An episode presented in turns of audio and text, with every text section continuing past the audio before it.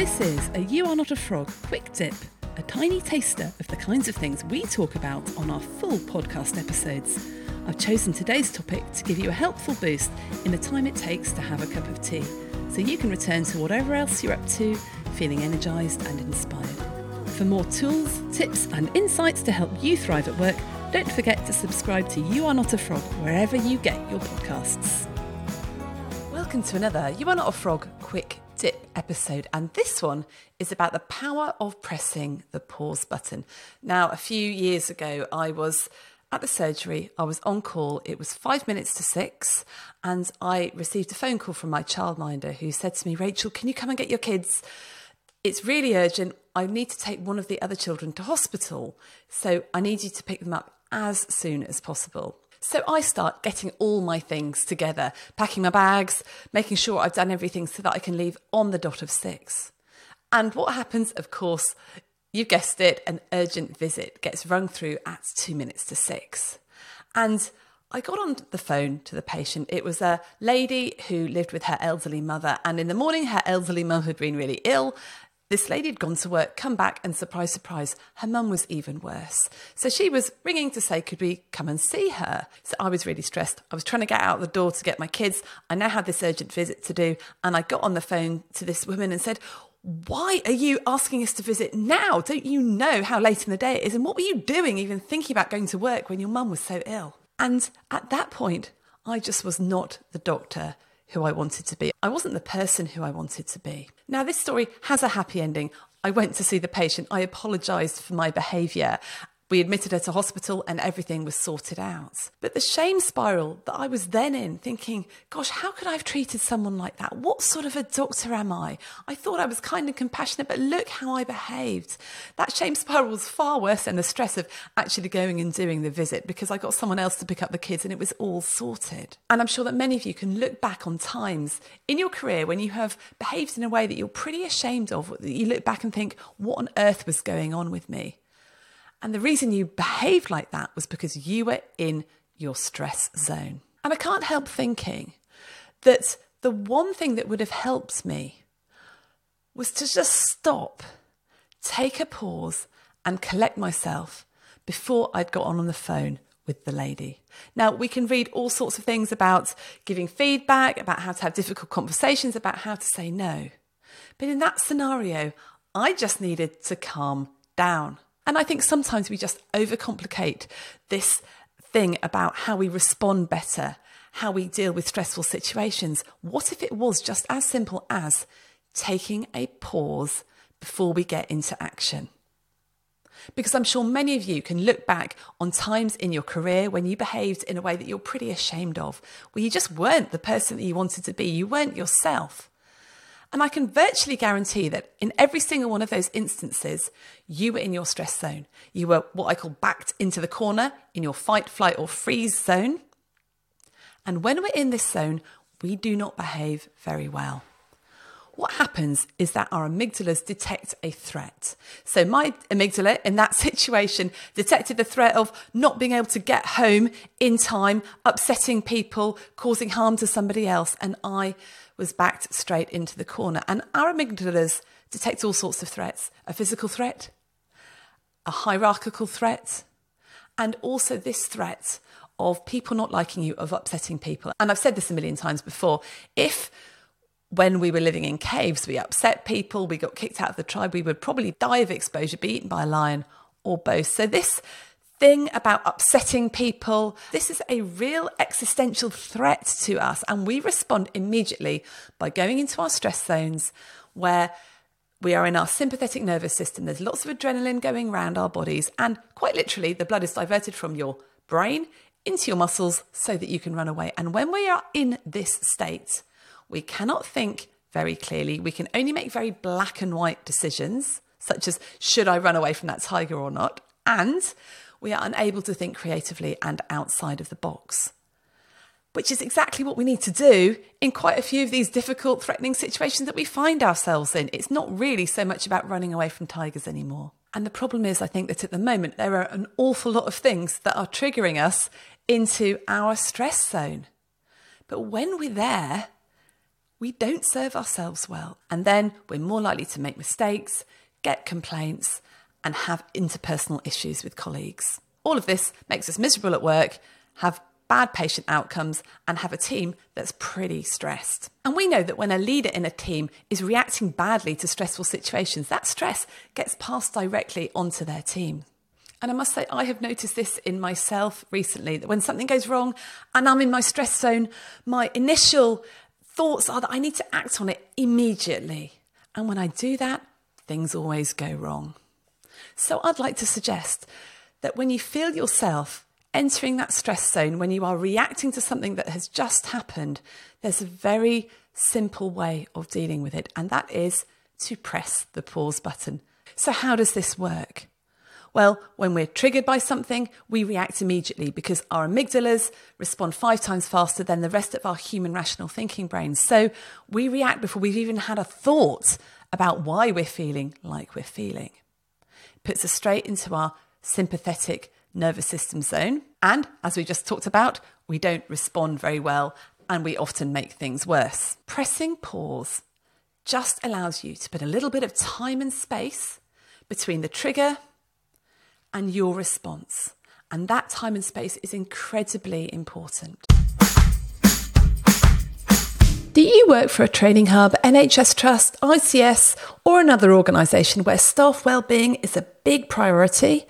If you're looking for a really effective, simple way to give your staff the latest relevant training on wellbeing and resilience in a way that works for them, then check out our Work Well webinars.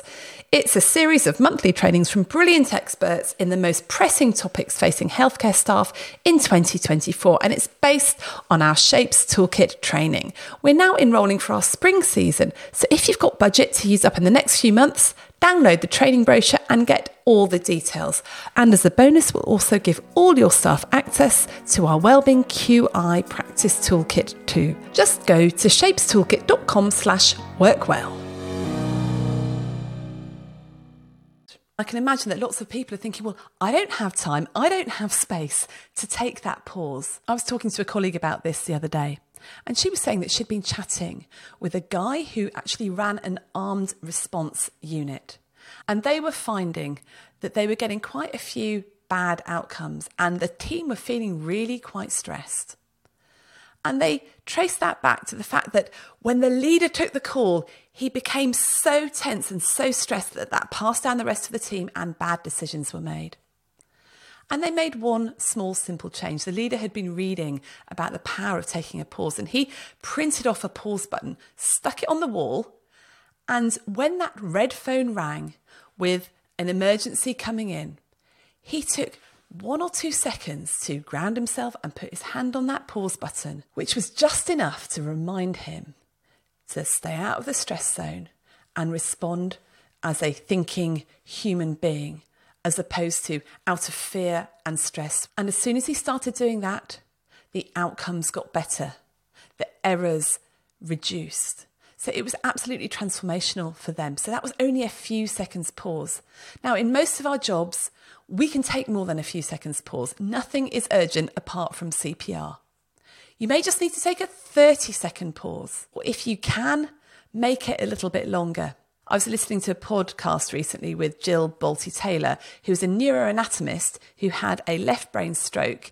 And she's done a TED talk about this, about how she found herself having to be in her right brain and, and just the experience of that. So do check out that TED talk. And she has done a lot of work on what happens when our amygdala flares up and puts us into our threat system. Of course, the amygdala flares and we get this cascade of neurotransmitters, which then produce emotions, which then produce behaviors.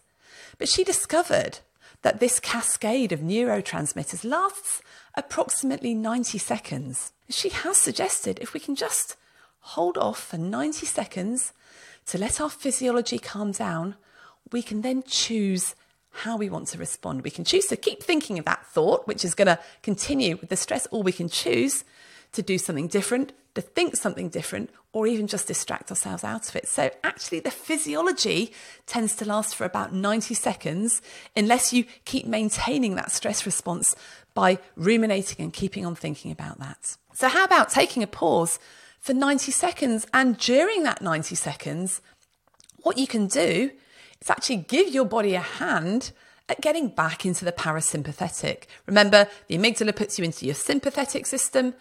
If you can get back into your rest and digest parasympathetic system, you will then find that you can think with the rest of your human thinking brain, not your amygdala or your inner chimp, as Dr. Steve Peters calls it. So, one very simple way of getting back into your parasympathetic system is to ground yourself, to put both feet on the ground and do some slow breathing. Take some deep breaths in and out. Even just three grounded breaths will help you. If you have time, you can do some box breathing and you can Google box breathing to find out how to do that. So, a couple of options there. You can either quickly just press the pause button and just be aware that you're pressing pause. You could maybe pause for 90 seconds and ground yourself with some box breathing, or you could do it for a bit longer. I received an email the other day that really put me into the corner. And I know I'm not going to be in a state to properly answer that email for a few days until I really calm down about it. I think often we are in the corner, we are in our stress zone about something for longer than we think we are. And there is a danger that if we try and respond too quickly while we are still feeling those emotions and feelings, that we will make things a lot worse. I remember having to go and give some negative feedback to somebody about a teaching session just after I'd been called by the bank to tell me that someone was trying to access my account and steal a lot of money. I was already in my stress system. I thought I was fine. The conversation with the negative feedback about a teaching session, let's just say it didn't go very well. And I've learned to notice when I am triggered, when I am in that zone, and I put off doing anything that's going to need empathy, that's going to need some thinking and some real um, emotional intelligence until I am out of that zone. And I have a friend who works in a school, and she was telling me that the problem with some of these uh, disciplinary methods is that you get a kid who's maybe behaving a little bit badly. They get sent out of the classroom, they're sitting down outside the classroom to calm down, and they are just starting to calm down, maybe after 10 or 15 minutes. And then what happens? The deputy head comes along and goes, Right, what are you doing out here? Right, you better come to the head teacher's room. And then, oh, off they are, back into their stress zone again. So they then sit down in the head teacher's office. They might have a few minutes to calm down and then they get told off again. So they've never had a chance to actually get into their rational human thinking brain. So make sure you give yourself a long enough pause if needs be. And side note, one thing that I have noticed is that when I think something really needs doing very, very urgently, that is probably the thing that I really need to take my time over. So just be aware of that feeling that something must be responded to straight away, because often that is the thing that really you should be stopping, you should be thinking about. So the next thing you can do when you are in that pause is to phone a friend. Get some sense check on this. Say, you know what, I've got this story in my head. This has really triggered me. This has upset me. How does it sound to you? Now you need a trusted friend and one that's not going to collude with you. Someone that could say, actually, actually, Rachel, I think you're overreacting. I don't think they meant anything by it. I know that I can ask my other half, and he's very good at just bringing me back down to earth and saying, look, no one's going to die right now. This is what you just got to put up with. No, they're not being that unreasonable. I think you are, though. So you need someone who's going to tell you the truth. You can also question yourself what is the truth here? And if you can't immediately access a friend or a trusted colleague, think, well, what would my best mate, who I really trust their judgment, what would they say? What would they do? It could be someone else, someone that you think is really wise and would know what to do in that situation. So just triangulate. Triangulate, get out of your own head about it and ask, what is the truth here? And then the other thing you can do in this pause is just check in with yourself along the lines of who is the person that I want to be? How do I want people to experience me? In this situation? And I love that question because it's not what should a good professional do here or what ought a good doctor or what should I do? It's who do I want to be? What is congruent with my values? How can I show compassion, empathy? How can I be honest and truthful in this situation? And that will help engage your right brain as well as your left brain and just make it a better experience for everybody. So you've got the four P's here. You've got press pause, and that requires recognizing when you're in that stress zone. Sometimes it's really easy to recognize, sometimes it's quite difficult. I remember I was walking along with a friend and I was describing a situation to her, and she said, Gosh, Rachel, you're really angry about this. And I was quite shocked. I thought, crumbs, I am, but I hadn't realized at all. So it took someone else to point that out to me. So recognize you're in your stress zone, press pause. Second P, parasympathetic zone. Ground yourself, get out of your sympathetic into your rest and digest zone where you'll be able to think much, much more clearly. Third P, phone a friend triangulate. And if you can't phone a friend, ask their advice, just think, actually, what would my friend do? What advice would a wise person give me in this situation? And then finally, for the fourth P, ask yourself, who is the person that I want to be here? So here's the great news about responding better in stressful situations.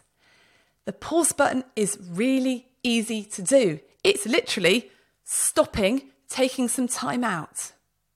Anybody can do that. Letting your physiology, go back to normal, and then allowing you to be the compassionate person that you already are.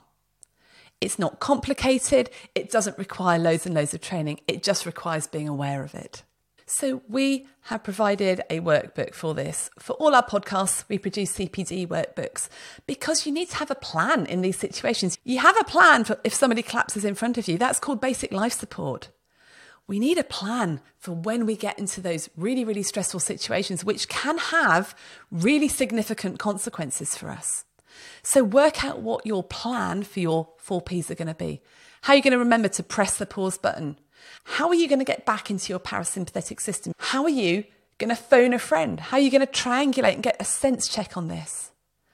And then, what question are you going to ask yourself to determine the sort of person that you want to be the sort of person that you want people to experience you as. So we will put all of this in the workbook. We'll let you work through it and we'll also put a pause button that you can print out or have in your lock screen of your phone just to remind you in those situations, like that chap who was that armed response unit lead did.